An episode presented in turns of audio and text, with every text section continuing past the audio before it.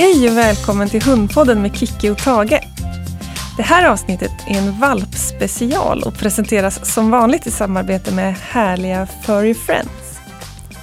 Jag spelade in det här avsnittet för några veckor sedan tillsammans med fantastiskt duktiga Anna Larsson på Trevallare. Hon är nybliven matte till ljuvliga border collie-valpen Fight, så hon är mitt uppe i den här valpfasen.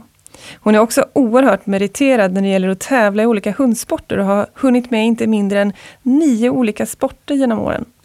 Hon har varit med i landslaget i Heelwork to Music och då vunnit både EM, nordiska mästerskap och 2 SM. Hon har tävlat SM i rallylydnad och hennes hundar har tagit championat i HTM, freestyle, lydnad och rallylydnad. De har tävlat i högsta klassen i vallning och agility, plus att hon har tävlat i spår, sök och nosework. Ja, ni fattar. Hon älskar att träna och är dessutom grymt duktig på det. Och allt det här är såklart en av anledningarna till att jag ville göra det här avsnittet tillsammans med just henne. Men också så är det för att hon har en fantastiskt fin syn både på hundar och människor. Och jag har själv gått kurs för Anna flera gånger och hon är helt fantastisk på att hitta det bästa i oss alla. Och tiden flög iväg när vi satt och pratade om valptiden och hur man kan ge sin hund en riktigt bra start i livet och bra grunder för sitt framtida liv. Oavsett om man vill tävla med sin hund eller inte. Så samtalet blev 1 timme och 20 minuter långt, så ja, det är väl lika bra att köra igång.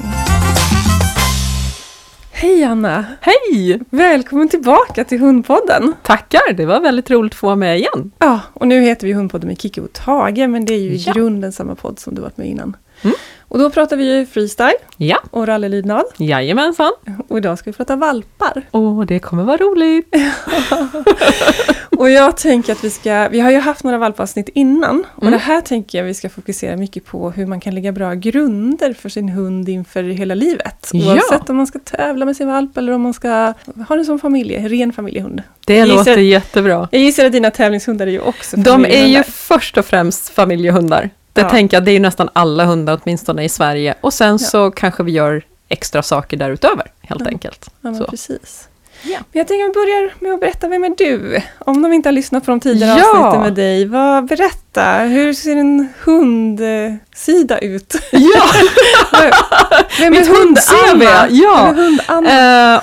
Ja. Alltså jag är väl sån där som har varit hundnörd, jag tror nästan ända sedan jag föddes. Håller på med hund väldigt länge. Är instruktör inom SBK, klickerinstruktör, och sen är jag ju tävlingsnörd. Så att jag har ju tävlat i, jag tror jag räknade efter 9 olika hundsporter på lite olika nivåer då. Jag tycker det mesta med hund är roligt. Jag är fascinerad av inlärning överhuvudtaget. Så. Och klura kring den här individen, vad ska den bli för någonting? Vad kan vi hitta på här och så? Och hundsporter är väldigt, väldigt kul. Och det finns ju så många man kan ägna sig åt nu, det är häftigt. Det gör ju det. Min första kontakt med dig var ju när jag gick en rallykurs hos dig. Ja. När min Tage var ungefär 1 år gammal. Ja, precis. Och jag tänker, vi kommer komma in lite grann på kanske också saker som är lite jobbigt med hund. Jag vet att jag var en ganska jobbig fas då med honom. För att dels så tycker jag 1-årsåldern är en ganska utmanande period. Det är det. Det är det verkligen. Och han dessutom hade massa allergier och gick på allergiutredning just då. Så han fick bara äta sitt torrfoder. Så han var väldigt svårmotiverad just då. Ja, det är ett lite tufft utgångsläge faktiskt. Och det kan ju vara sånt som vi inte är beredda på när vi skaffar valp. Vi kan ha våra visioner om vad vi vill göra och sen så kommer verkligheten och så visar det sig att det här får jag liksom ta hänsyn till. Och sen också som du sa, 1-årsåldern. Ja. Det är då som folk tänker, nej men den här gulliga lilla hunden jag hade, var tog den vägen någonstans? Ja. Så, och särskilt om man har en storvuxen ras tänker jag, för då har de vuxit färdigt väldigt mycket i kroppen. Alltså de är väldigt stora, fysiskt. De är stora, de är fysiskt starka, de vill väldigt mycket och det är svårt att komma ihåg att den hunden som ser så klar ut fortfarande är en bebis på insidan. Framförallt vissa dagar. Unghunden pendlar ju jättemycket mellan det här, den är en liten gullig valp och sen nästa dag så är den ute och tycker att den är störst och bäst och vackrast och ska nog försöka vara lite kaxig mot omgivningen. Ja. Och sen visar det sig att men det är inte så mycket bakom det hela egentligen, utan man är ganska liten. Så där tror jag att det är svårast med de lite större raserna egentligen kanske. Ja. För folk ser dem som mycket vuxnare än de är. Ja. För de mognar ju egentligen väldigt sent. De små hundarna mognar ju mycket, mycket fortare. Så generellt sett då. Ja, precis. Ja, och idag så sitter vi hemma hos dig här ute i Stallarholmen. Ja! Och det är så fint. Man blir glad bara av att åka bilresan hit ut för att det är så fint. Ja, det är en väldigt vacker plats. Det är helt fantastiskt. Och här bor du med? Här bor jag i ett gammalt hus. Nu ser det ännu lite äldre ut för nu har ju valpen satt sin prägel på det ganska mycket. Han tuggar sig genom livet just nu. Och det är jag, det är min sambo Krille. Och sen så är det våra 4 border collies. Så. Mm. Så den yngsta då, det är ju lilla Fight. Mm. Och sen så har vi Fisken som är lite äldre. Och sen så har vi de 2 nu nästan pensionärerna Flynn och Rejs. Mm. Har du tävlat med alla? Rejs är Krilles hund. Mm. Så han har tävlat i vallning med honom då. Men han är 11 år nu då så att han är pensionär. Mm. Och Flynn är ju den som jag har tävlat mest med. Det är min landslagshund i Heelwork och... Han har tävlat i flera andra sporter också. Han har champion i freestyle, champion i rally och elit i lydnad och sånt där. Och sen så, lilla Fisken är min mittemellanhund. Han har tävlat en del. Men han tycker egentligen att livet är bäst ute i skogen och när man får köra lite dogparkour och mysa. Han är mer en sån liten myskille. Mm. Så det här att folk tänker att det är en border collie. Mm. Alla border collies är arbetsnarkomaner eller det är lätt för du har köpt en sån hund. Riktigt så enkelt är det inte. Man kan fortfarande få en udda individ även i den typen av raser. Så han är mera min myskompis. Så. Mm. Och sen så är det då Lily Fight. Ja. Senaste tillskottet. Och hur gammal är Fight nu? Han är 4,5 månad. Mm. Och ganska vild. Ja. Så. Han har bra det som vi brukar prata om på- och avknappar. Mm. Men, så han har liksom ganska lätt för att koppla av när det är av. Men när han är på, då är han väldigt på å andra sidan. Ja. Så. Men en rolig liten kille. Så jag hoppas att han ska bli min framtida tävlingshund. Ja. Och än så länge så känns han väldigt lovande. Lätt för att koncentrera sig. Tycker om många olika belöningar. Framåt, nyfiken. De här sakerna som hos en vanlig familj, om man säger så, som sällskapshund, egentligen är lite jobbiga egenskaper. Mm. Det är ofta det som vi kanske vill ha i våra tävlingshundar. Just. En hund som tar för sig, en hund som vågar, en hund som testar lite grann att, kan jag inte lyckas med det här? Det ska nog gå. Han är envis och det är både plus och minus. Det är väldigt bra om man kan kanalisera det till rätt saker. Den hund som visar att han kommer orka jobba länge och vill gå in för grejerna. Men det gör han ju också när han vill något som jag kanske inte prickade tänkt mig. Så han är lite högt och lågt ibland. Så. Och Fight är ju en av anledningarna till att jag bjöd in just dig till det här avsnittet. För att du har ju verkligen top of mind allt det här som rör valp just nu. Ja. Och sen är det ju också att du har ju tävlat mycket, väldigt framgångsrikt. Och jag tänkte det kan vara kul att det här avsnittet handlar lite om också just vad man ska lägga för grunder om man vill tävla. Ja. Men sen har jag också läst dina blogginlägg nu på sistone och reflekterat mycket över att det som är bra grunder för en tävlingshund är ju oftast ganska bra grunder även för en vanlig familjehund. Och det kanske är lite olika, alltså betydelsen av varje grej du tänker på kanske blir lite olika beroende på vad målet är. Men det är ändå samma grundtänk, tänker jag. Ja, det är det. Och dels för att naturligtvis även tävlingshundarna är ju till största delen familjehundar. Mm. Det är så ändå kort tid av deras liv som vi tränar och tävlar. Även om vi tycker att vi lägger galet mycket tid på det så är det så en liten del mot hela hundens liv. Och sen måste de ju funka bra. I miljöer, de måste funka liksom socialt, allt som de upplever på en tävlingsplats och sånt. Så att där är så stor skillnad. Samarbete, absolut. Så det är det jag tror är lite skillnad när man har haft ett gäng hundar och tänker på att men det här ska bli en tävlingshund eller jag hoppas kunna göra de här sakerna. Det är att man kanske förebygger lite mer. Vi vet att vissa saker kommer vara viktiga att de tycker om. Det är vissa saker som är viktigt att vi försöker undvika att de råkar ut för. Lite mer förebyggande än man kanske är som ny hundägare. För då har man inte så mycket referenser. Också att vi kanske är lite nördigare på det här att hitta bra belöningar och få dem att tycka det är kul att jobba med oss. Och det borde egentligen sällskapshundsägare göra mycket mer. Jag tänker det också. Det är där ofta som bristerna börjar på något sätt att de har svårt att få sin hund att vilja göra saker. För valpen har aldrig lärt sig att det är kul att jobba ihop med någon. Den har aldrig haft en anledning. De har vuxit upp lite parallellt bredvid oss istället för tillsammans med oss. Så. Och då är det svårt att sen när den är ung hund eller vuxen och komma in och säga att ja, men nu ska det vara kul och du ska lyssna på mig när jag ropar på dig på en inkallning eller du ska välja mig istället för att sticka över till grannen eller vad det nu kan vara för någonting. Ja. Man börjar ett lite tuffare utgångsläge om man har missat liksom valptiden. Så tänker jag. Mm. Sen går det naturligtvis att lära om. Jag tänker, jag har väl haft 10 olika hundar och hälften av dem har jag tagit som små 8 veckors valpar. Mm. Och hälften av dem har kommit antingen som vuxna omplaceringar eller som unghundar. Så. Mm. Och tar man en vuxen hund så får man ju se på den lite som en valp. Mm. Att okej, det här är en ny relation, det kommer ta lite tid, vi ska lära känna varandra och sånt. Det är plus och minus där också. Mm. Ibland har de bra saker med sig, då är det bara att tacka och ta emot, någon annan har gjort ett fint jobb. Och ibland så har de kanske lärt sig lite tokigheter och då har man lite mer ibland att slåss emot så. För att det är ju inte att hundar inte lär om. Det är ju en gammal myt det här, gamla hundar kan inte lära sig, den är ju galen liksom. Men de har ju erfarenheter. Mm.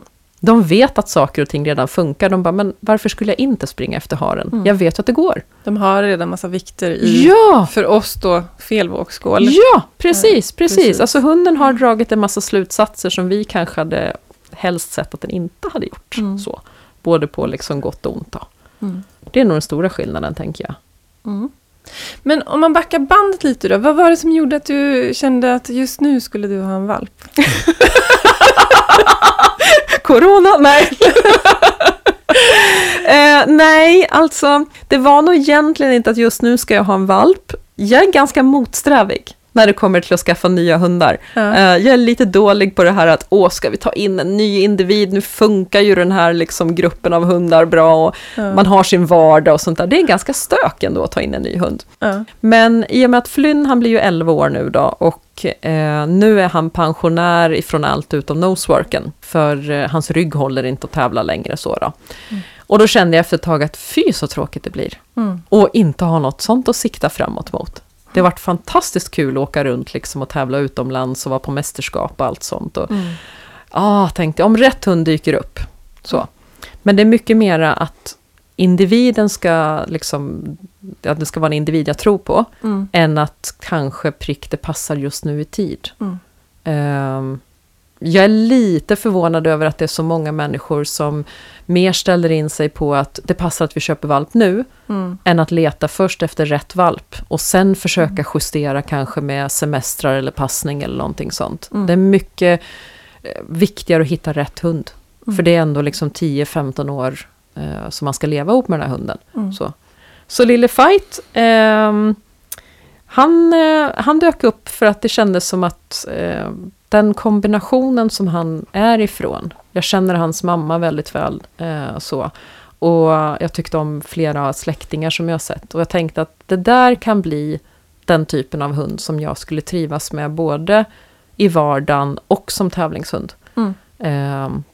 Och sen är det en kompis till mig som har fött upp honom då.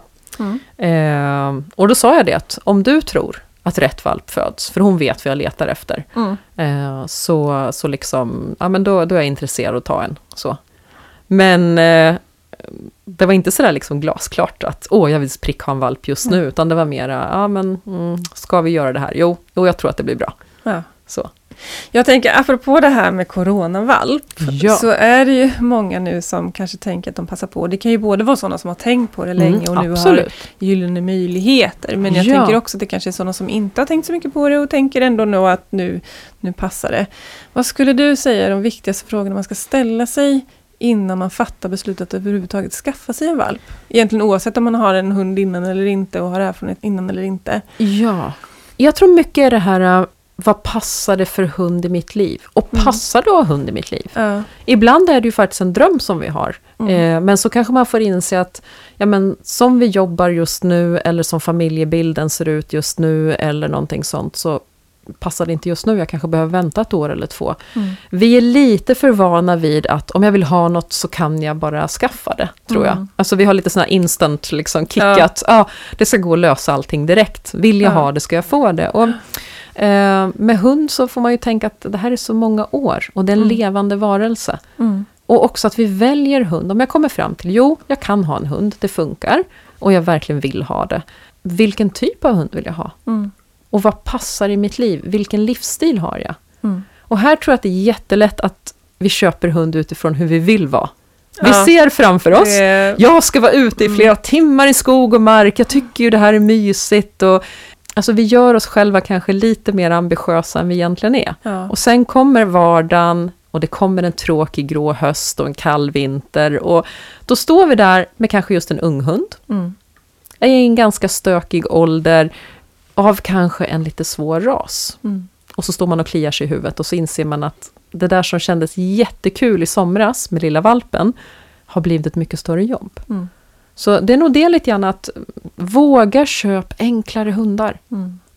Det är många som köper för svåra hundar. När jag var yngre och skulle skaffa min första hund, då ville jag så gärna ha en ovanlig ras. Ja. Något som ingen annan har. Ja. Men nu när jag vet lite mer och skaffat mig mer erfarenhet så inser jag att det finns ju en anledning till att vissa hundar är vanligare än andra. Ja. Ja. Och att de där ovanliga, ja det kanske finns en anledning till att de inte är så vanliga.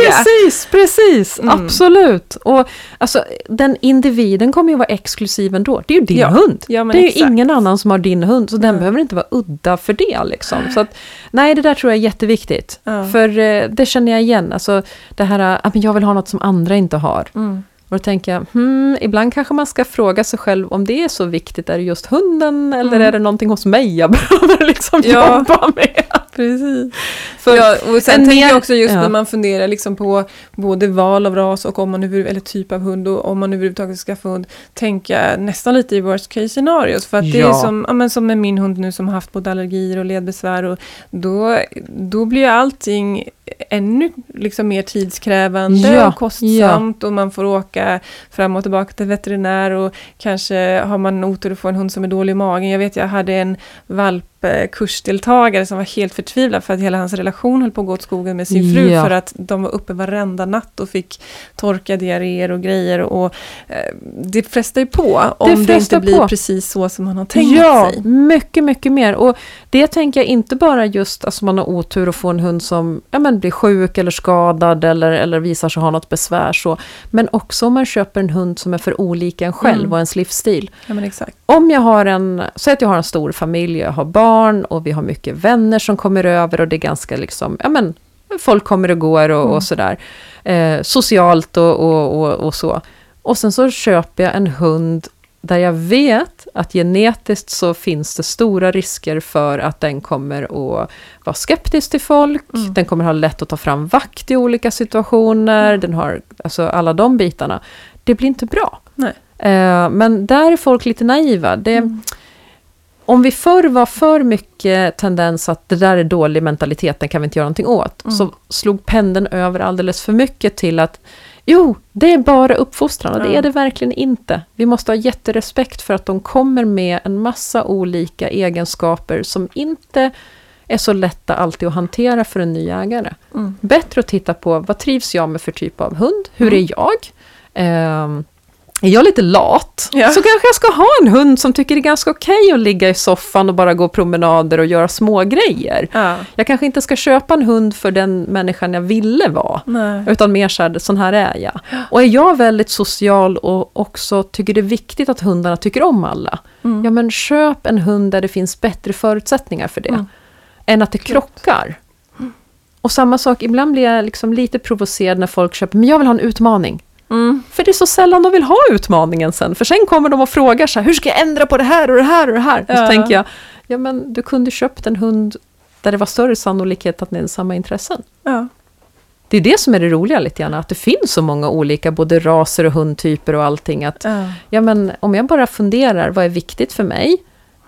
Vad vill jag verkligen ha med i min hund?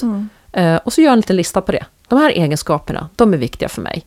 Och sen så kan jag göra en lista också. De här sakerna vill jag så långt det går försöka undvika. Och så skriver jag upp det. För ingen ras eller hund kommer ju passa perfekt. Men då kan man lite lättare bena ner det hela. Mm. Och sen att det är mycket viktigare vad de har för egenskaper än hur de ser ut. Mm. Don't even get me started. Alltså när folk är sådär, jag vill att den ska se ut så här för det är gulligt, eller den ska ha den färgen eller något sånt. Men färgen kan ni leva med i 10 år. Ja. En liksom krock i hur ni är mentalt, det orkar det man inte leva med i 10 år. Det är stor skillnad. Ja. Och samma sak, titta efter att det är sunda hundar. Ja. De behöver inte vinna på utställning, de ska bara vara liksom sunt byggda, friska hundar. Mm. För det är inte roligt att starta just med att komma till veterinären ideligen. Ja. Eller ha en hund där kanske något till och med behöver åtgärdas. Liksom så. Det är... Kloka tankar. Ja. Kloka tankar. Om man tänker på dig och Fighter, vad ville du ha för egenskaper hos honom? Vad tittade du efter? Jag vill ha en hund som både har lätt att koncentrera sig, lite det här slarvigt som vi kanske säger, mycket motor. Mm. Alltså viljan lite grann att engagera sig i saker och hålla igång. Mm. Både fysiskt, att vilja ta i, så. Mm. Men också det här att inte riktigt ge upp. Utan är det någonting så kämpar man på och sånt. Mm. Jag vill ha ganska mycket kamplust. En hund som tycker det är kul att ta i, engagera sig, kämpa för sina saker och även rent fysiskt kampa med leksaker och sådana grejer då. Och en hund där jag hoppas att vi inte har så mycket rädslor. Till exempel för ljud och sådana saker. För i de miljöerna som han är tänkt att fungera så kommer det vara mycket folk, det kommer vara mycket hundar, det kommer vara väldigt mycket ljud. Mm. Och då har en hund som redan från början har lite större tålighet mot de sakerna. Det gör jätteskillnad. Det kan jag se skillnaden på Flynn som har tävlat så mycket. Han är väldigt cool. Han är väldigt i sig själv trygg i miljöer. Han har ju mest varit här ute på landet innan han blev liksom, alltså, tävlingshund egentligen. Mm. Men kan gå ifrån liksom, sitta ute i ett torp på landet till att åka till stora stökiga mässor och sånt. För han har de sakerna väldigt mycket medskickat. Ljud bekommer honom inte. Stökiga miljöer bekommer honom inte. Han har lätt att koncentrera sig. Och sen så har jag lille Fisken som har mycket svårare med de sakerna. Säkert lika smart som Flynn, säkert lika lättlärd egentligen, men har många mer saker som han reagerar på. Mm. Det här kan vara lite läskigt, det här kan vara lite farligt och sånt. Och det gör för honom att de miljöerna är mycket, mycket större utmaningar. Mm. Tuffare. Så i Fight så tänker jag sådär att jag vill ha en hund som, han får gärna vara lite stökig och lite bråkig och lite så här ta för sig. Jag kommer nog kunna kanalisera det till rätt grejer. Mm. Och då blir han en väldigt rolig arbetshund. Just det. Och det är, om man bortser från den här sista punkten du pratade om med att vara trygg och inte så rädd av sig. Så de andra grejerna, det är ju faktiskt sånt, precis som du var inne på, som de flesta hundägare kanske skulle tycka var lite jobbigt. Ja, att precis. Han faktiskt kanske vill lite för mycket jämfört med vad de flesta behöver i sitt liv. Men... Absolut. Och det, jag tror att de flesta vill ha lite mer den här hunden lagom. Ja. Så. Men just som en sällskapshund, där tänker jag att vi borde...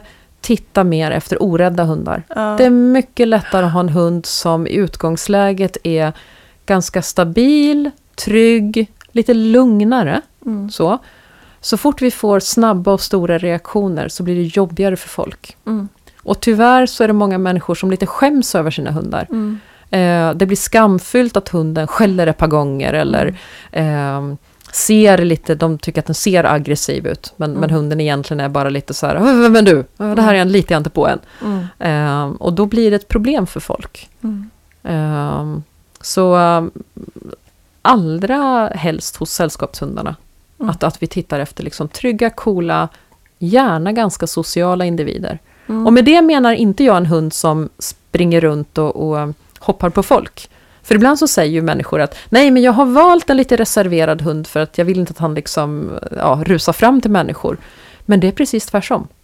Den hunden som är väldigt trygg, den kan jag ju lära sen att men du får ändå det roligaste hos mig. Mm. Liksom, andra människor, den ska bara vara helt bekväm med att de finns där. Mm. Men de hundarna som är mer reserverade, de tenderar ofta att vara rädda.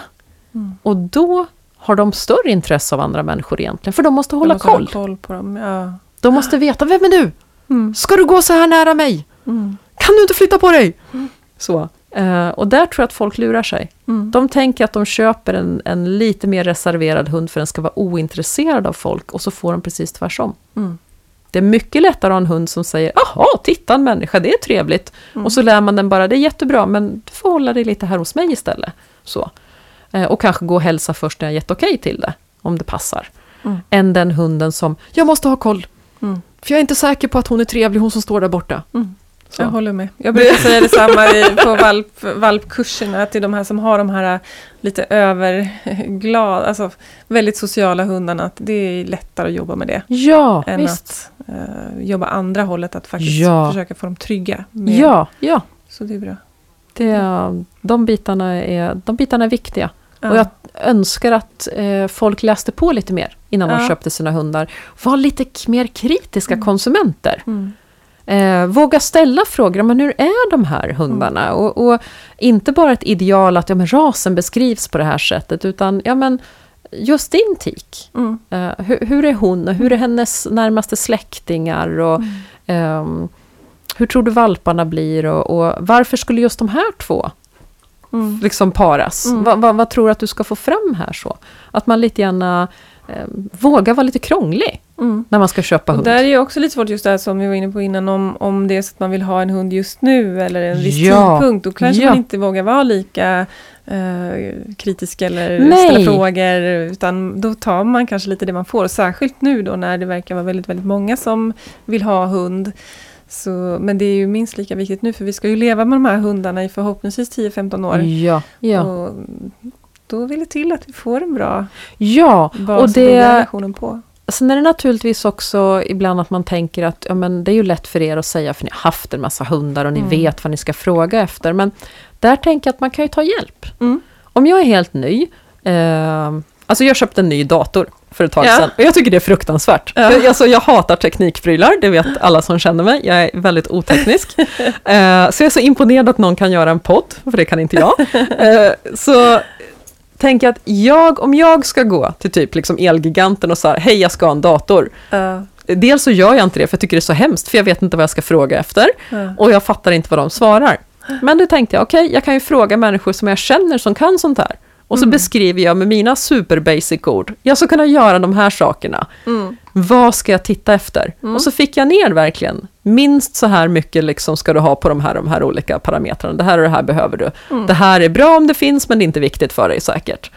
Fine, tänkte jag. Nu har jag en checklista. Smart. Och det går ju, alltså då är det ändå bara en dator. Den går ju att byta ut. Den kan du lämna tillbaka. Ja, den kan jag lämna tillbaka. Jag kan säga, sorry, jag köpte fel. Ja. En hund som vi inte förhoppningsvis lika lätt tänker att vi bara dumpar och så. Där borde vi ju ha mer det tänket. Om jag inte vet vad jag ska fråga efter eller kolla, kan jag ta reda på någon som gör det? Känner jag någon som håller på med hund? Eller kan jag ringa till någon på kennelklubben? Kan jag kontakta den lokala brukshundsklubben och få ett namn på någon som kan säga, men du ska titta efter att de här dokumenten finns med, eller det är bra ifall, i alla fall inte de här extremfallen i hur valparna beter sig eller hur tiken beter sig eller någonting sånt. Och att man inte går på det här som man fortfarande hör om med smuggelhundar. Att folk tror att det är normalt att köpa en hund och inte få träffa tiken. Och det finns någon historia om men hon finns någon annanstans eller de här valparna är registrerade, och så visar det sig att de ju inte alls det och sådana saker. Och det är ju jätteviktigt både ur det perspektivet att det påverkar vad man själv får för familjemedlem framöver. För det kan vara massa saker bakom som gör att den här hunden faktiskt inte kommer få ett bra liv. Ja. Och påverka mitt liv och min familjs liv. Ja, men också att man gynnar ju den här verksamheten. Så att det kommer ju bara fortsätta växa om vi går på det om och om igen. Ja, det är det som är det allra hemskaste. Ja. Att någonstans så finns det ju människor som kan sko sig på att vi vill köpa hundar, att vi tycker om hundar. Ja. Det, det borde vara precis tvärtom, att gynna de som är seriösa. Alltså lägg de pengarna på att jag vill stötta en bra uppfödare. Jag vill köpa från någon som har gjort det här jobbet. Så. Och då kan jag ju ha en backup också. Om någonting går på tok så ska ju uppfödaren vara den jag kan vända mig till. Jag ska kunna ställa frågor, jag ska kunna få hjälp, jag ska kunna liksom, men nu gör valpen så här, liksom, är det här normalt? Ja. Så, särskilt när jag är ny. Ja. Och om jag då köper en hund där jag inte har det, då har jag missat liksom hela den hjälpen också, tänker jag. Mm. Så det där hoppas jag att vi på något sätt ska kunna liksom få slut på. Att folk fortfarande spontanshoppar och inte kollar innan. Och smuggelhundarna är ju hemskt. Ja. Där är det ju liksom, det är ju rent djurplågeri. Mm. Och det läggs mina pengar på liksom på något sätt. Det är hemskt. Någonstans så är det en massa små hundar som inte klarar sig. Mm. För att det är business. Mm. Så, det är hemskt. Mm. Mm. Ja, om vi fortsätter på din resa med Fight då. Ja. Och generellt också tänker jag, hur... När du väl sen har bestämt dig då för att men nu vill jag ha en valp på den här kullen och jag vet att det stod mellan 2 stycken där ett litet tag som du spanade på. Vad jag har tittat på när jag valt honom? Ja. Vi var där ett par gånger. Det är ju svårt när man är riktigt små valpar. Mm. Det dröjer ju kanske innan en del sån här liksom personlighetsdrag utkristalliserar sig och sånt. Så att där tänker jag återigen att det viktigaste kanske egentligen att välja en kombination jag tror på hos en uppfödare kan bolla idéer med. Så. Och Jonna som har fött upp Fight då, henne har jag ju liksom bollat idéer med och så hon vet vilken typ av hund jag tycker om och sånt. Mm. Men sen så har man ju där att det ska ju vara lite tycke också någonstans att den här individen. Så vi var och tittade på den ett par gånger. Jag tyckte att det var trevliga valpar överhuvudtaget första gången som vi var där. Men det var ingen som jag direkt kände så här stack ut så mycket. Den här lilla killen är väl den jag tittat mest på. Men det var mycket för att han lite gärna stack ut. Liksom, han påminde om lite Flynn i utseende och sånt där. Fast han såg ut som han skulle bli brun när han var liten nästan. Ja, han har blivit mycket mörkare nu. Nu är han ju trefärgad svart då. Men när vi var där och verkligen skulle välja. Så var det egentligen mellan honom och en av de andra brorsorna. De var väldigt lika varandra tycker jag. Och då gjorde jag en lite rolig grej. För de hade liksom, den ena valpen hade plus på, där kanske den andra hade ett annat plus. Lite gärna så. När jag jämförde lite gärna hur de lekte, hur snabbt de tog kontakt, hur var de när vi tog ut dem på en liten promenad utanför och liksom, de fick uppleva nya miljöer och sånt där då. Men så tänkte jag att de som också ska leva med den här hunden, det är faktiskt mina andra hundar. Just det. Och eftersom både Flynn och Fisken är väldigt trevliga med andra hundar och Jonna känner dem och Soja, alltså Fights mamma, har ju träffat Flynn flera gånger. De har ju tävlat i landslaget ihop. Så sa vi det att men hundarna får väl komma in och så får de tycka till om valparna. Smart. Så att de släpptes in tillsammans med valpkullen och så då. Och det var lite kul att se. För de hade... Flynn tyckte inte valparna var jättespännande. Nej. Han var så här, ja. En av de andra tikarna löpte så att det var mer intressant så. Men han var småttingar och så. Men Fisken var jätteförtjust i valparna. Ja. Och han gick verkligen runt och checkade de olika. Och liksom, vem är du? Ja. Och han hade 2 valpar som han klart föredrog. Ja. Och den ena var Fight och den andra var en av tikarna. Ja. Och sen när jag liksom introducerade de 2 hanvalparna som det stod emellan, både till Fight och till Flynn, så kunde jag se att bägge 2 pratade hellre med Fight. Ja. Och det tror jag var lite som du såg när han och Tage träffades. Mm. Han har ett väldigt tydligt kroppsspråk. Att väldigt snabbt visa att okej, du är stor, jag ska vara snäll, man ska vara lugn, inte det här lite påflugna. Nej. Den andra hanen var lite mer, vilka är ni då? Så, lite sådär, just då. Och då tänkte jag att... Det var verkligen kul att se, nu tycker jag med Tage och Fight. Tage kan ju bli lite surfarbror med valpar, särskilt när man blivit lite äldre. Ja. Så när Fight kom här ute så spände han ju upp sig lite bara och han stod ganska stilla med blicken lite bortvänd och direkt så pejlade Fight in det. Det var ju fantastiskt. Ja. Det var ju inte ett morr, ingenting. Det var bara lite små signaler om att du ska jag är äldre, alltså väldigt snyggt. Liksom, här, du ska vara lugn om du ska hälsa på mig. Ja. Och det är det som jag tror de tyckte om hos honom redan som liten, att de såg okej, han lyssnar. Mm. Så. Så då tänkte jag så här, det är ju ni också som ska stå ut med den här valpen. Så att om ni har valt den här, då kan ni inte klaga efteråt. Nej, helt rätt. Ja, det är så, demokrati i sin bästa form. Precis. Så att det, Och det, han känns väldigt, väldigt rätt. Alltså de andra hade säkert blivit fantastiska också. Ja. Men jag trivs otroligt bra med honom. Ja. Han är en väldigt, väldigt mysig hund. Härligt. Så det ska bli spännande att se. Mm. Nästa steg sen då man skaffar valp. Och vad ska man tänka på inför att valpen ska komma hem, tycker du? Det är ju jättebra just att man kan träffa dem innan såklart. Och gärna ett par gånger kanske så att hunden... Det är ju en sån stor omställning för valpen, tänker jag. Och lämna hela sitt hem och...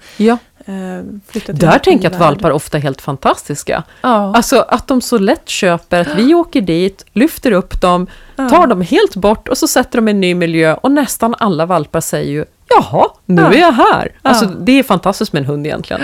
Men det här att tänka på innan är väl lite gärna, alltså valpsäkra sitt hem. Mm. De når många fler saker än man tror. Passa det här med sladdar och sådana grejer till exempel. Ta undan grejer man är för rädd om.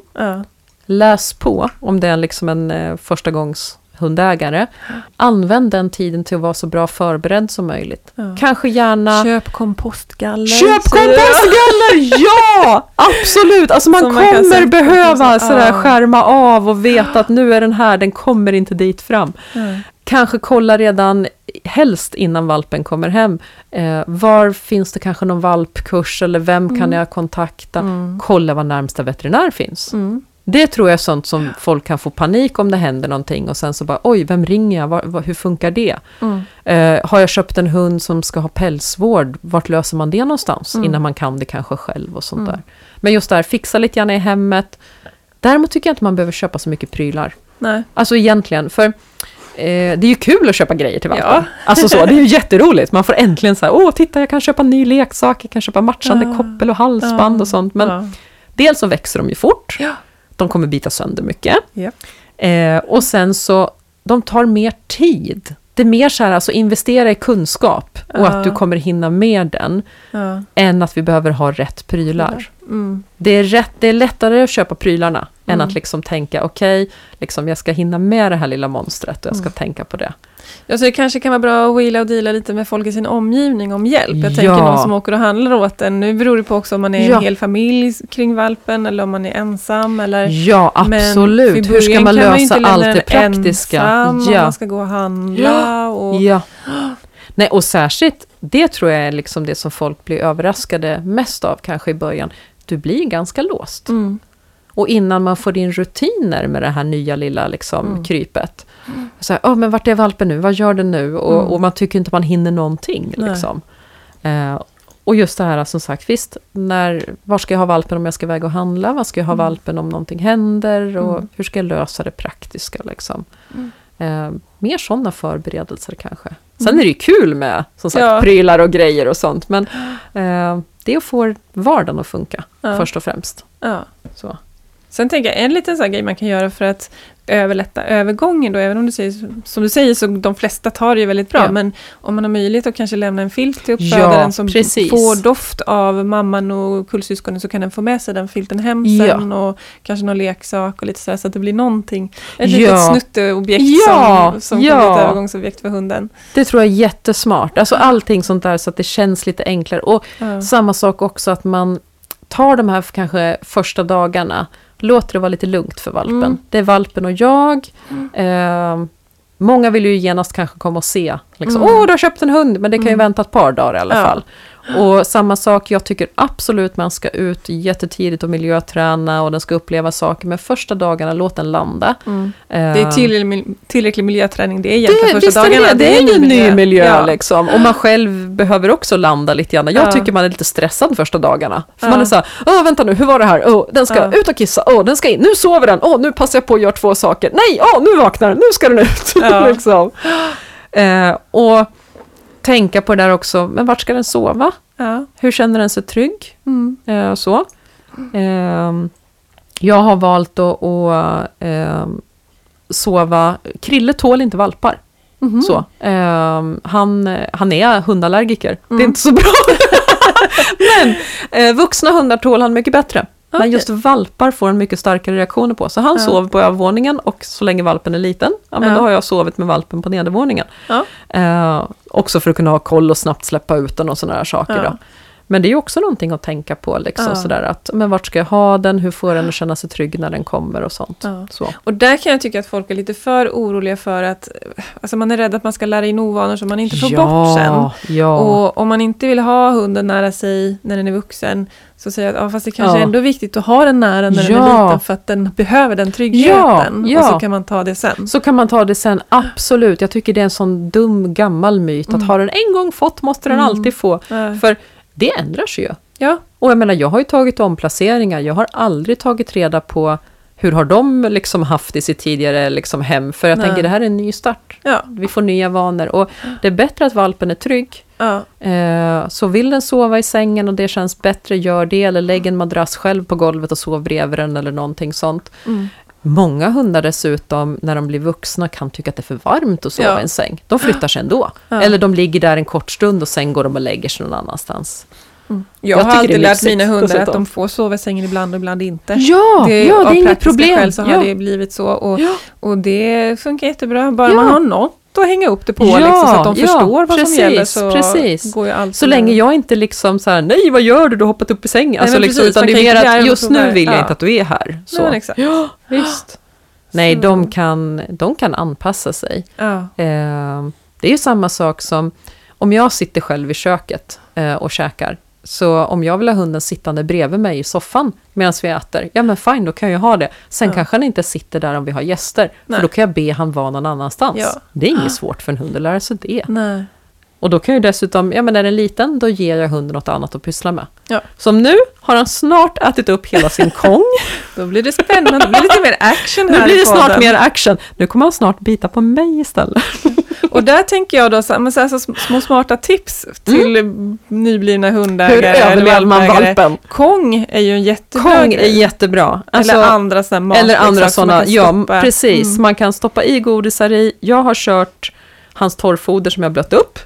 Och sen så har jag lagt det i frysen i kongen då, så att den är fryst från början. Såna här snuffle mats, alltså sådana mattor som man kan stoppa godis i.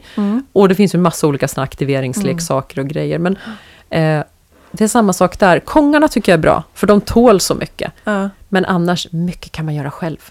Det behöver inte vara så dyrt och svårt. Håller med. Helt enig. Och har man sån här lyx som vi har, att vid bor som man har en tomt, då kan man ju strössla mat så valpen får leta upp maten i gräset. Det är också sån här, det tar tid, den blir lite trött, den har jobbat med sin nos. Det är någonting som alla hundar borde få göra mer av. Så. Eller som sagt, frys in någonting och det tar lite tid och valpen får ligga och gnaga och sånt där. För valpbeteenden är normala. De kommer att gnaga, de kommer att tugga sönder saker. För de ska lära sig hur världen funkar.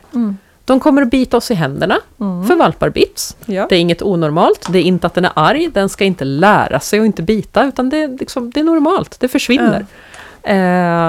Och om vi inte vill ha hemmet helt förstört, då får vi hitta på andra saker. Den här grejen kan du tugga på. Ge dem någonting som är roligt att pyssla med ett tag. Så. Och sen får man inse att det märks att ha hund. De kommer att ta en och annan grej. Och att vi, även om vi har haft hund länge, så blir man ibland överraskad. För valpen växer fort. Och det hade jag med Fight. Han, för nu är det ett par veckor sedan, kunde ju inte då hoppa upp i soffan, trodde jag. Och han kunde inte hoppa vidare upp på köksbordet. Så jag lämnade honom i köket och gick ut för att göra en grej. Och när jag kommer in, kort stund, så har valpen bevisligen tagit sig upp i soffan, upp på köksbordet och snott ett värmeljus och tuggat i sig halva värmeljuset. Och det gick ju bra, man är ju lite orolig för aluminium och sånt. Tryckte i honom sparris och höll koll. Och vi hade kontakt med veterinär och checkade liksom. Så. Så det gick ju bra. Men det är typiskt en sån grej som händer när de är små. Det de inte kan ena veckan kan de vips nästa vecka. Då når de någonting och de kommer prova sånt. Så. Det är liksom, det får man räkna med. Man får ha lite ögon i nacken och försöka förebygga. de mesta felen eller liksom tokigheterna som hundarna lär sig, det lär de sig för att de har lite för mycket frihet lite för tidigt. Mm. Att vi inte håller koll. Det är samma som med barn. Jag har 2 söner hemma som är 18 och 20. De har avsevärt mer frihet nu än vad de hade för bara några år sedan. Och det där kommer ju gradvis för våra barn, och det ska göra samma sak för våra hundar såklart. Ja. Att vi kan, i början får man stötta och hjälpa och tillrättalägga och förebygga. Och sen kan man ge mer och mer frihet. Ja, absolut. Så det är lite att liksom tänka till innan. Mm. Då undviker man väldigt mycket problem. Samma sak... det är lätt ibland i böcker så står det sådär, den lilla valpen den följer med dig när du går ifrån den. Mm. Det är inte alls alla valpar som gör. Nej. En del är väldigt självständiga redan som 8 veckors valpar. Mm. Men att vi tidigt när de ändå kanske har mer benägenhet att vara nära oss, övar inkallningar, belöna dem. Alltså belöna att de följer med oss. Ja. Jag har alltid hundgodis med mig. Ja. Går jag ut så... Det kommer hända saker som jag vill berätta för honom. Wow, vad duktig du är. Ja. Senast i morse gick vi en promenad i skogen. Och det far iväg ett rådjur precis framför oss. Ja. Perfekt läge att belöna valpen. Ja. Wow, du ser ett rådjur. Det leder till att du får godisar. Mm. Mycket lättare att få en sån här liten parver. Att tycka att men det är liksom... rådjur och harar och sånt. Det är en schysst deal. Ja. Liksom. Jag kan byta det mot godis eller lek eller liksom vad det är för någonting. Än att försöka göra det med en ung hund eller vuxen hund. Och särskilt om de har hunnit dra iväg jaga, några gånger. För vi har gått och kollat i våran mobil. Ja. Eller pratat med en kompis. Ja. Och det är lite gärna när vi är ute med valpen. Särskilt om vi ska miljöträna den och sånt. Ja. Det är valpens tid. Mm. Det går att kombinera det med att vi ska göra andra saker. Men det måste vara prio 1. Jag ska ha koll på min valp så att han inte lär sig något tokigt eller råkar ut för något tokigt. Mm. Så. Märker jag att den här miljön är för svår för valpen, tråkigt. Om jag vill vara kvar där så då får jag gilla läget. Valpen säger att vi behöver flytta oss härifrån just nu. Så. Mm. För då får jag en mycket bättre vuxenhund. Mm. Oavsett om det är en sällskapshund eller om jag vill tävla eller göra någonting med dem då. Mm. Ja, och det är ju så att de lär sig ju hela tiden, inte bara när vi tränar. Ja, de lär sig framför allt liksom det här när de bara hänger med vid sidan om. Mm. Och när vi kanske inte tänker på det. Mm. Och om man på det temat då går vidare och funderar på vad tycker du är viktigt att en ung hund lär sig för livet? Oavsett, jag tänker både sånt som alla behöver kunna, men kanske också om man ska tävla. Mm.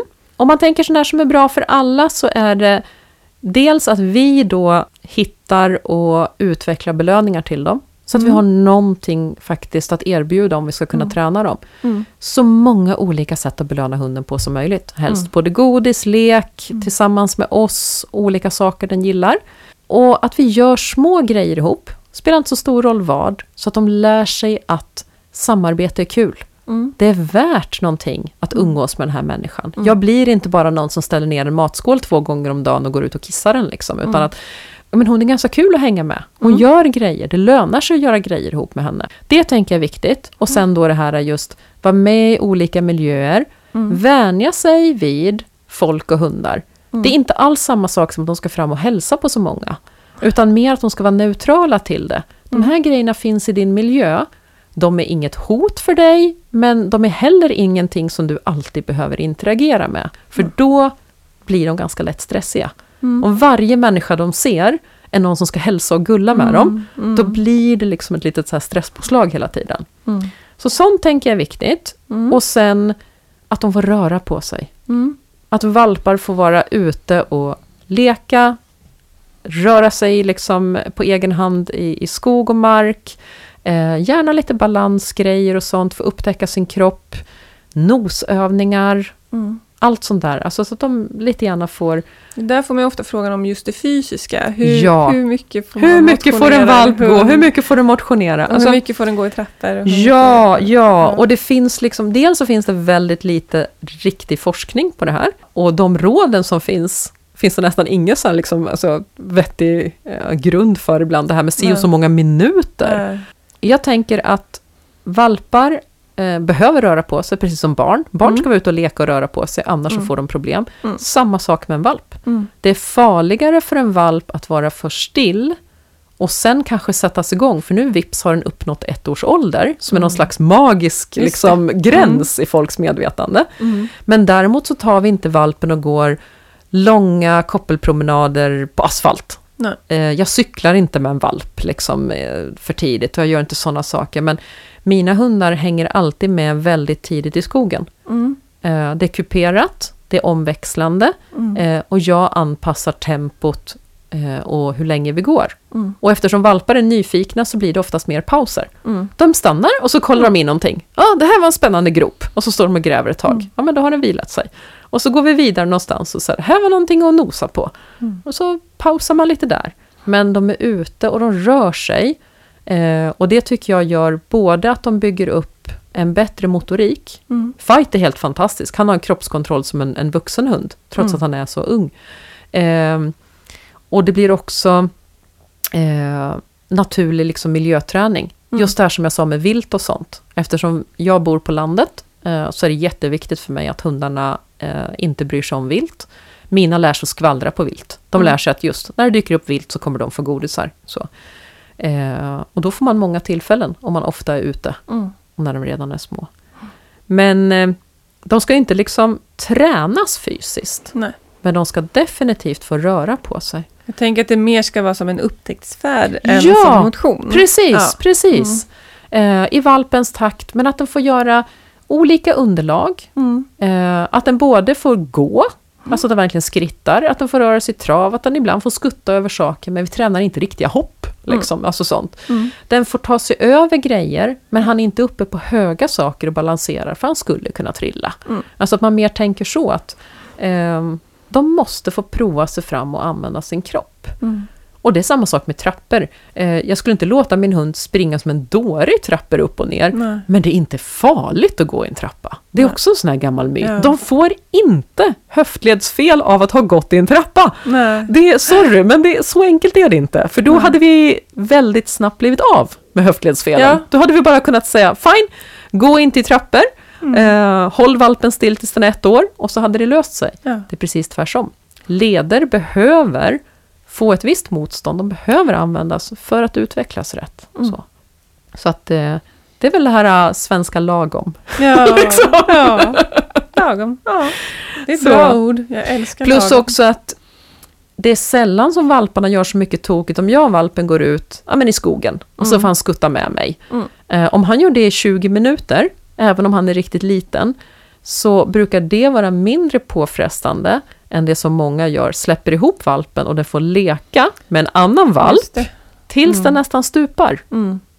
Det är större risker, tänker jag, om det är för olika valpar som leker. Olika i ålder, olika i storlek. Mm. Valpar kan bli omkullsprungna, de flänger och far, de håller igång när de alltså innan de känner av att de är trötta. Mm.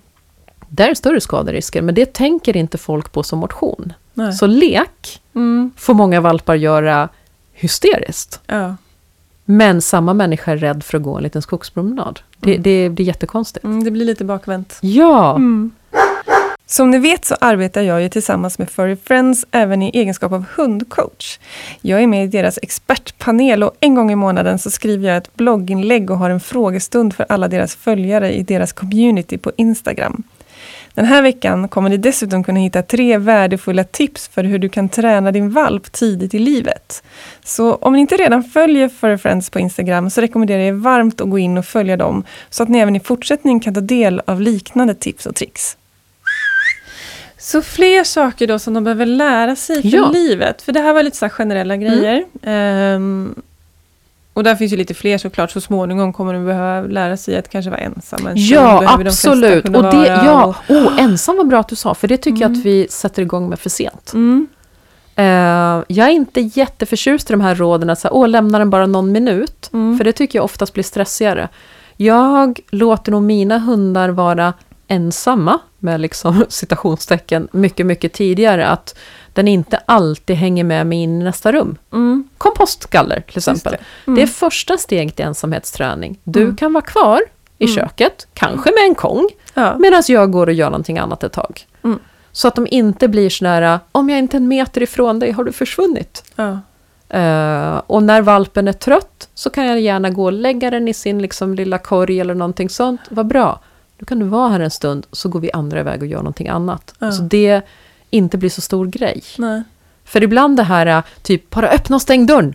Ja. Det blir ju en jättestress istället. Hunden är, liksom, hinner aldrig komma lite till ro med det. Så att, ja, och det är snarare det blir svårare när de blir lite äldre och lämnar dem ibland. Mm. För då är de mer aktiva och vill göra saker. Och det blir lite samma sak som det här med exemplet du hade med motion. Att först gör man ingenting och sen helt plötsligt så ska man då börja träna hårt. Och samma sak med ensamhetsträningen. Att om hunden är med hela tiden i början och sen helt plötsligt så ska man börja.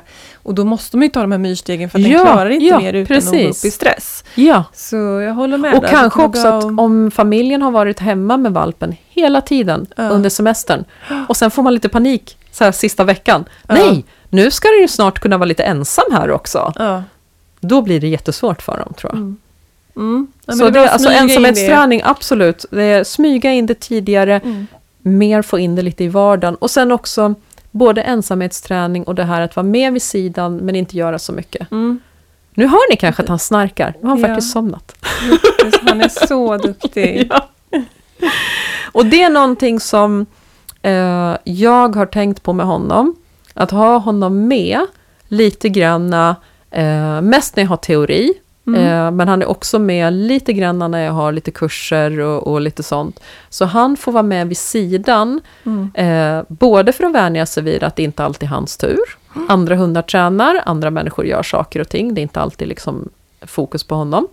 För så kommer det vara när han tävlar. Mm. Han kommer behöva vara med vid sidan om, så, och vänja sig vid det på ett vettigt sätt. Så att hundar och människor inte alltid är aktivitet. Mm. Ibland så bara är de där. Mm. Så. Det är den bästa miljöträningen dessutom. Man kan ta sin valp, åka iväg någonstans och bara ha en picknick. Ja.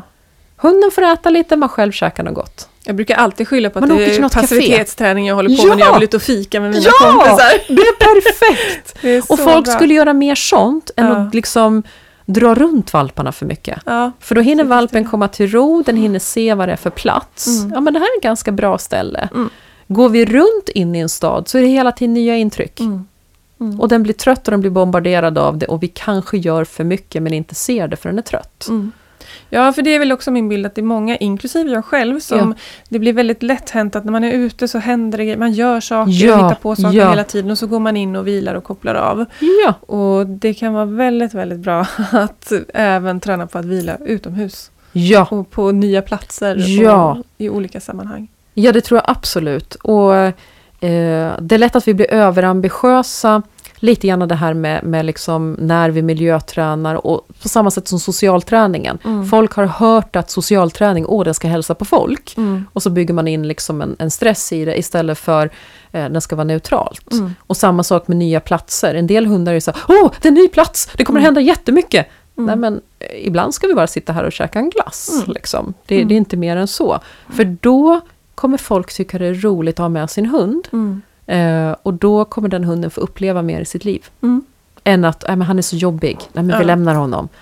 Nej, vi tackar nej till det där för att det är svårt att ha med sig hunden. Liksom. Så. Om de alltid har fått uppmärksamhet och det har varit intensivt. Och vi har lurat dem och har en förväntan som sen blir jobbig för dem. Så, så den tror jag, och för oss också. Det blir svårt. Ja. Lite det också som jag tänker ibland att valpkurserna kanske misstolkas. Vi tänker, alltså det är många som säger men valpkurs för den ska lära sig just att hälsa på folk och hundar och att de finns. Mm. Men den biten kanske valpen borde gjort mycket tidigare. Mm. Jag önskar att vi tänkte lite annorlunda kring det här med vad får valpen göra innan den är vaccinerad. Mm. För i alla fall i Sverige, vi har så tack och lov väldigt hög andel vaccinerade hundar. Mm. Vi har större risk att låta våra hundar vara liksom för åsidosatta när de är riktigt små än att vi har med dem. Mm. Sen behöver jag inte ta valpen till en hundrastgård. Nej. Det gör jag aldrig med någon hund för det är för mycket smittor överhuvudtaget. Jag behöver inte ta lilla valpen in på kanske veterinärmottagningen eller någonting sånt. Alltså springa runt för mycket eller sånt där. Eller djuraffären. Nej. För det är, liksom det är så intensiva. Många. Liksom, det är många så. Men att ha med sig en valp som är kanske 10 veckor Där om de kommer på kurs och får lära sig att ta det lugnt och sånt, då är de in i en bättre period. Nu kommer många valpar på valpkurs när de är i sin första riktiga liksom, stökiga period. Där de kanske redan tycker att det är lite konstigt det här med folk och hundar. Och då eller blir... att alla hundar är lekkompisar. Och alla hundar är lekkompisar och det blir bara hets kring det. Så. För att man har det här liksom, nej den ska ha sin 12-veckors spruta först. Men de behöver ju inte flänga runt med varandra och vi kan se till att det är rent och fräscht där vi är. Ja, exakt. Man kan tänka till om vilka miljöer man är i. De har ju en grundvaccination från uppfödelse. Ja, så att 12-veckors sprutan är ju en påfyllnads spruta så att de är inte ovaccinerade bara för att de inte har fått den. Nej, och vi har ju alltså, generellt sett åtminstone om vi tänker att vi är på en klubb eller något sånt så vet jag att är vi där så ska vi som har vuxna hundar, de ska vara vaccinerade, ska vara liksom, alltså bra skött och allting sånt. Så där borde vi ha ett lägre smitttryck, tänker jag. Så det där hade man kunnat tänka till lite om. Ja, exakt. Om man kommer till de här på ett sätt kanske lite roligare bitarna då. Det är jättekul det här med den vanliga vardagsträningen också. Att ut och miljöträna och passivitetsträna och upptäcka världen och allt det där. Men om man då kommer till det här som vi träningsnördar tycker är lite roligare. Att faktiskt börja träna saker för att kanske så småningom kunna tävla. Dels tänker jag så här, har du bestämt liksom vilket som ska bli din och Fights huvudsport? Eller är det lite öppet? Det är nog ganska öppet. Alltså, jag har ju vissa grejer som jag tycker är väldigt roligt. Jag tycker det skulle vara fantastiskt roligt om han också blev en framgångsrik heelwork-hund. För det har varit en så kul sport att tävla i. Då hade han varit min tredje hund i landslaget. Det hade varit lite häftigt. Men om han skulle visa sig ha en mycket större talang för någonting annat, tycker att något annat är mycket roligare, då är nog jag så mycket träningsnörd att jag hellre går på att okej, då gör vi det så här. För någonstans så tänker jag att han och jag är ett team. Och det är inte bara min vilja som gäller. Jag tror det är därför jag har kört så många olika hundsporter. Dels för att jag tycker om dem. Det är nästan ingen sport som inte är kul. Så. Alltså börjar man nörda in sig något så tänker man wow, det här är ju också häftigt. Men det blir också väldigt roligt om man ser att hunden passar för det. Eller hunden tycker wow, det här var en kul grej att göra. Så att jag har nog inte bestämt prick vad han ska göra, utan jag tänker mer att en ung blivande tävlingshund, de ska ha ganska breda grunder. Lära sig lite av mycket. Så. Och det har jag gjort med alla mina hundar. Jag försöker lägga en bra liksom, bred bas för dem. Både sånt här naturligtvis med belöningar, men också de lär sig att göra saker tillsammans med mig. Och de lär sig att göra saker självständigt. Typ nosarbeten och sådana grejer. De lär sig att jobba nära mig. Och titta upp på mig. Och de lär sig också att jobba bort ifrån mig. Alltså jobba med... ta sikte på någonting annat. Eller jobba liksom med ryggen mot mig. Eller någonting sånt. De lär sig att göra saker snabbt och ta i. Och de lär sig saker lugnt och stilla. Så man försöker hela tiden ha en balans. Och sen tittar man, den här individen då. Vad behöver vi kanske lägga lite mer fokus på just där? Så. Men jag kör nog inte så mycket ren momentträning så tidigt. Nej. Jag duttar lite här och duttar lite där. Och så tänker man, det här ja, men det är bra grunder. Det här kan vi liksom lägga ihop till någonting sen. För jag tänker att en hund, precis som en människa, om vi specialiserar dem för tidigt, så tror jag att vi missar någonting. Så. Jag tror att det är bra med en bredd helt enkelt. Så. Sen hoppas man ju ibland. Man kan ju säga, hoppas det blir det här och det här. Men det viktigaste är först att de ska lära sig att tycka det är väldigt kul att träna. Tycker de det så kan man sen styra in det att nu ska vi göra det på det här sättet. Och så är vips det en ny sport. Nu ska vi göra lite så här. Jaha, säger hunden. Då tävlar vi i en ny sport. Så. Det är nog mer så jag tänker. Och i de sporterna man hoppas att tävla i, att man tänker lite vad är viktigt där, så att man inte lär hunden någonting som krockar med det. Just det. Är det viktigt att hunden är tyst? Ja, men då håller jag koll på ljud och sånt redan från början. Just det. Är det viktigt just det här att den kan jobba även bort ifrån mig? Då överdriver jag inte, den måste ha ögonkontakt hela tiden och sådana saker, utan att man har balans liksom, i det. Så. Och att de får uppleva saker som kommer att ingå i deras liksom, tävlande. Som är fight. Han får lyssna på musik. Så. Ja. Det spelas musik om vi tränar till exempel, kan vi göra. Ja. Eller... har han någon favoritmusik? Ja. Ja, det var lite svårt än att se. Nu tittar han på mig och tycker att jag ställer korkade frågor. Ja, precis. Han bara, det är ingen som har skrivit en hyllningssång till honom än. Det hade varit hans favoritmusik, säger han. Yep. Han vill inte överta någonting som Flynn har haft. Jag måste ha någonting nytt och eget. Ja. Ja. Han har ganska stort ego, den här hunden. Ja, det är härligt. Mm. Ja, men det låter ju som att du har en ganska bra liksom, bred plan liksom, för framtiden och inte så jättestrikt. Men se att det skulle vara så att han inte... att du känner... Nu verkar det inte riktigt som en fight, men om det skulle varit så att ni inte passar personkemimässigt eller du känner att du verkligen, verkligen vill kunna tävla och din hund inte vill vara med. Ja, vad gör man då? Det är bra frågor. Alltså där finns det ju lite grann... Om man ska dra det till extremt så kan man sätta det som två läger. Mm. Alltså... Någonstans så kommer du få ställa frågan till dig själv. Är det sporten eller är det hunden? Mm. Om det är personkemin, om man börjar med den som du sa. Om den inte funkar, dels så går det att jobba på sin relation. Alltså, kan jag hitta andra sidor hos hunden jag tycker om? Kan jag ändra mig? Mm. Kan jag ändra min inställning till de här sidorna? Kan det vara så att hunden till och med kommit till mig för att lära mig någonting om mig själv? Precis. Ja, men faktiskt. Alltså, jag triggar någonting i mig. Ja, precis. Alltså, det här kanske är en nyttig grej för mig. Ja. Så, men om det krockar helt och man känner så här, nej vi passar inte ihop. Nej men fine. Och vi har jobbat på det och jag känner att det här blir inte bra varken för hunden eller mig. Då är det naturligtvis bättre att den hunden bor någon annanstans. Mm. Jag är jättetacksam över de hundarna som jag har tagit över. Mm. Att de fick komma till mig. Mm. Min fantastiska Fonsi jag hade tidigare var ju någon placering. Och alltså, han blev ju som handen i handsken för mig. Mm. Så att jag är jätteglad att han dök upp till exempel. Mm. Så att absolut, en omplacering är... Det är inte så att alla hundar som omplaceras att de har fel. Ibland så är det just en sån personkemifråga. Mm. Så det kan ju naturligtvis vara ett alternativ. Och det som vi var inne på innan också, det som är fel för en situation är rätt för någon kan ju vara helt rätt i en annan. Ja, visst. Absolut. Så att det... Och det, jag tror faktiskt att vi kommer kanske få lite framöver. Jag tycker redan jag ser tendenser till det att man har skaffat hund. Det kanske är genomtänkt att skaffa hund. Att man är beredd att satsa det som krävs för att ha en hund. Men man har inte riktigt förstått hur mycket det kan påverka vilken typ av hund jag får. Ja, och så inser man att man har faktiskt skaffat sig en jakthund. Och just den här har väldigt mycket jakt i sig. Och jag kan inte erbjuda det. Ja, och då kanske det... antingen går att kompensera som jag gör för Tage att jag faktiskt spårar jättemycket och ibland får han till och med ut och jaga med ett jaktlag som jag känner eller så får man kanske acceptera att okej, det blev fel och då får man ta konsekvenserna av det och göra bästa av situationen. Sen är det ju självklart absolut bästa om man läser på ordentligt innan och gör all research. Ja.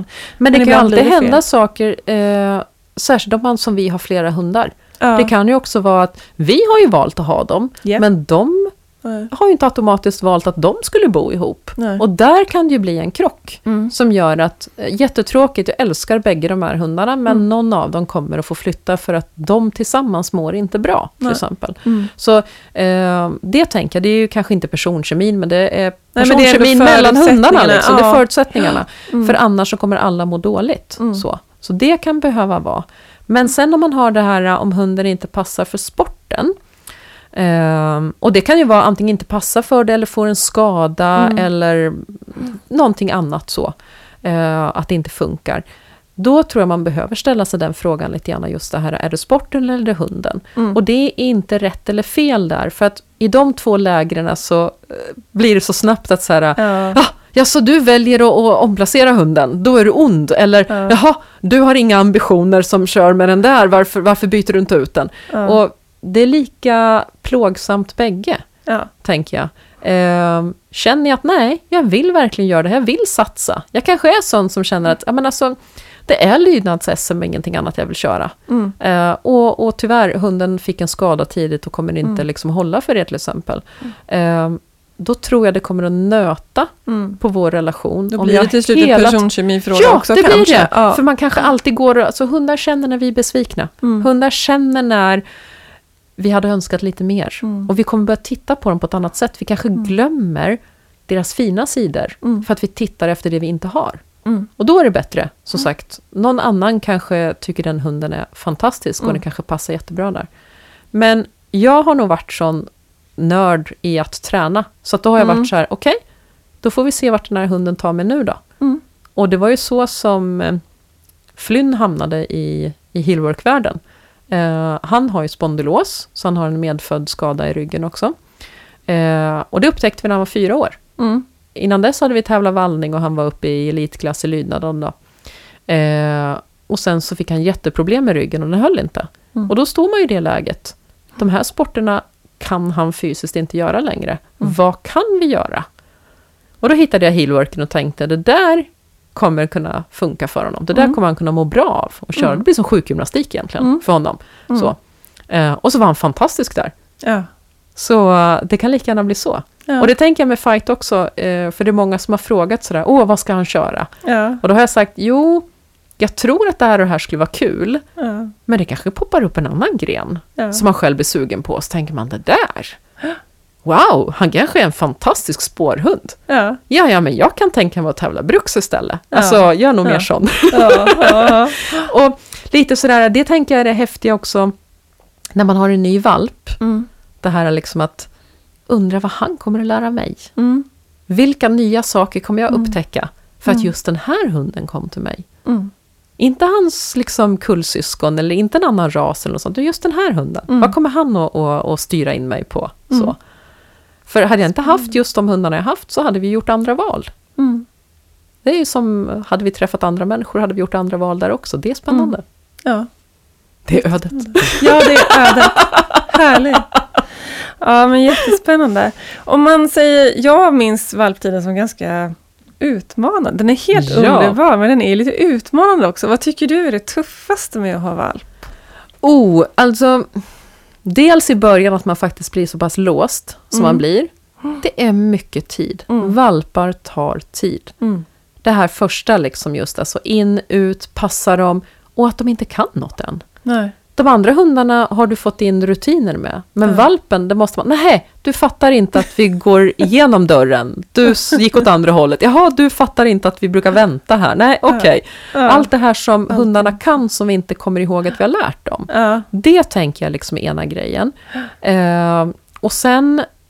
Och det här pratade jag med några kompisar om på så sent som för någon vecka sedan. Och vi skrattade och sa, det här kan vara ett ålderstecken. Det är att vi nu för tiden är mycket oroligare. Nu ska valpen växa upp. Tänk om den blir sjuk. Tänk om den blir skadad. Nej, sa den ena. Nu är det snart dags att jag ska röntga min hund. Jag har ingen anledning att tro att det inte går bra. Men det känns obehagligt. Det tänkte man inte på tidigare. Så lite grann den här... Måtte den vara hel och frisk och bli lycklig. Ja. Jag är säker på att som förälder så tänker man likadant. Ja, måtte inget drabba mitt barn. Måtte det få liksom växa upp och vara trygg och glad och lycklig individ. Ja. Ja. Och det är lite, den grejen har man ju med en valp också lite gärna. För en vuxen hund, då har den ju lite mer en buffert mot saker och ting, tänker man. Liksom. Så en valp är det så mycket förhoppningar och önskningar. Och man tänker, det här lilla pyret, ingen får elak mot honom. Nej. Det får inte hända något. Liksom. Nej, trilla inte ner från bordet nu. Ja. Samtidigt som man inte får linda in dem i bomull då. Nej. För då blir det illa. Nej, men precis. Men man har det i bakhuvudet. Så det är väl en grej. Och sen, just med den här valpen. Så är han ju en flismaskin. Okej. Vad har han flisat ner hittills? Det mesta. Nu sitter vi ju faktiskt i ett rum där han inte brukar vara. Jag tycker det ser väldigt så här, så ser det helt ut. Men om vi hade spelat in i köket så hade vi sett att han har tuggat sig igenom typ köksstolar, köksbordet, gått runt och knaprat lite här och var, köksdörren, så. Ja. Bara för att det finns där och för att han kan. Så, mest.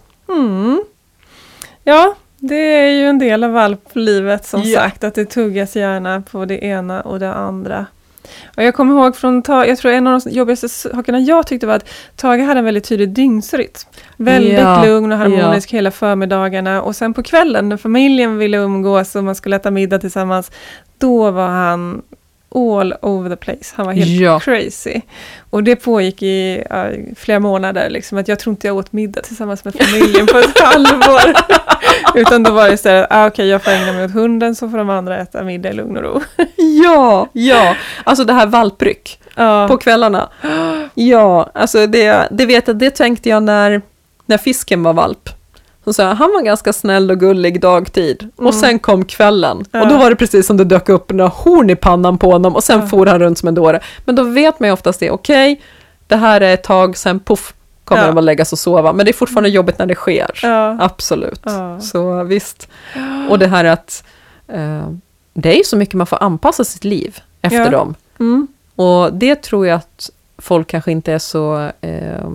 medvetna om innan de skaffar sin första valp. Nej. Hur mycket just det som du säger, deras dygnsrytm påverkas. Inte bara det här när de är riktigt små upp och kanske kissar dem på natten och sånt. Nej. Men just att när valpen sover så sover den verkligen. Och när den är vaken då banner med den vaken. Ja. Liksom. Visst. Ja. Ja. Vad är det bästa med att ha valp då? Alltså allt. Nej men det är fantastiskt det här just att få lära känna en ny individ. Mm. Jag tycker det är så häftigt. Och det här att man ser utvecklingen så tydligt. Nu har de upptäckt det här. Alltså de är riktigt små. Titta, nu kan valpen det här, det kunde den inte tidigare. Man får se världen med lite nya ögon igen. Så. För de noterar ju saker som de vuxna hundarna är blasé på. Så. Och sen just det här som jag sa lite grann innan, att undra vad den här individen ska bli. Jag tycker det är så spännande att en helt ny individ. Vad kommer han lära mig? Vilka saker kommer jag att upptäcka för att just den här hunden har kommit in i mitt liv? Det är jättekult tycker jag med en valp. Så. Och sen att man fortfarande har allt det här, det är nytt, det är fräscht och alla förhoppningar. Och sen är man ju så löjligt stolt. Ja. Alla små saker de gör. Alltså det är så här, titta han kan lyfta både vänster och höger tass. Jag bara, woho, det är fantastiskt. Ja. Alltså om Flynn gör samma sak så är man ju lite mer blasé på det liksom. Ja, och det är ju galet gulligt. Det är det. Jag har ju följt det lite grann nu på Facebook och på er webbsida. Ja. Och det är de här små filmerna på en liten valp som gör alla dessa. För även om du bara tycker att det är lite allmän grundträning så ser det ju väldigt bra ut. Ja, tack. Härligt. Jo men och det är roligt liksom att se också hur snabbt de snappar upp grejer när de är små. Det går så fort. Ja. Det är en häftig tid. Och så tänker jag att även om man ibland är trött på dem och man är sliten och sånt där, så det är en väldigt, väldigt kort tid. De växer upp så fort. Så att det gäller att hinna njuta av det. Inte bara tänka vad det ska bli och vad vi ska vidare till, utan passa på och vara lite här och nu. Njuta med dem. Så. Kloka råd. Ja, och du har ju kurser och privatträningar. Jag hade ju en privatlektion med dig, eller du hade en privatlektion med mig, eller hur man nu ser det. Du instruerade mig här innan i lite Heelwork to Music innan. Ja, precis. Jättekul, det är en helt ny sport för mig, så det var jättekul att börja bekanta sig med den, jag och Tage. Och om folk vill komma i kontakt med dig, var hittar de dig bäst? Trevallare. En trea och vallare.se är ju hemsidan, eller Trevallare på Facebook. Den är väl mer uppdaterad och sånt, får man erkänna. Ja. Så jag har ju lite så online-kurser och sådana grejer också. Och sen är jag ganska mycket ute på klubbar och sånt då. Det har ju varit lite mindre det här året som det. Men det börjar ju rulla igång också mer med sån verksamhet. Så, så att där hittar de mig. Ja. Kul. Tack snälla för att jag har fått ha den här pratstunden med dig. Det ska bli jättekul att följa dig och Fight framöver och se vad det blir av den lilla kraken. Ja, precis. Vi får göra en uppföljning och se, blev det något? Det kan vi göra. När ni har tävlat SM första gången vi ska ha nästa intervju, eller vad blir lagom? Sport kan vi se vilken det blir. Ja, precis. Ja, eller så får vi köra en så här, nu är han ung hund. Ja. Har du gjort en annons till Blocket än? Ja, precis. Ja, men någon form av uppföljning får vi definitivt göra. Vad kul. Tack så mycket. Ja, tackar själv. Det var jätteroligt. Innan vi rundar av det här avsnittet så vill jag tipsa om att du kan följa oss på sociala medier. Både jag och Hundpodden finns på Facebook och på Instagram. Sök på Kiki Felstenius och på Hundpodden med Kiki och Tage så hittar du oss. På mitt eget konto så får du följa mig i min vardag som hundpsykolog, och jag delar med mig av tips och råd och inspiration. Och på Hundpoddens konto så hittar du bilder på våra gäster, får följa med in bakom kulisserna och en massa annat. Vi har även en webbsida, hundpodden.se, där du hittar information om podden inklusive alla avsnitt och extra material. Tusen tack för att du lyssnar på Hundpodden med Kiki Felstenius och Tage the Beagle. Ha en underbar dag!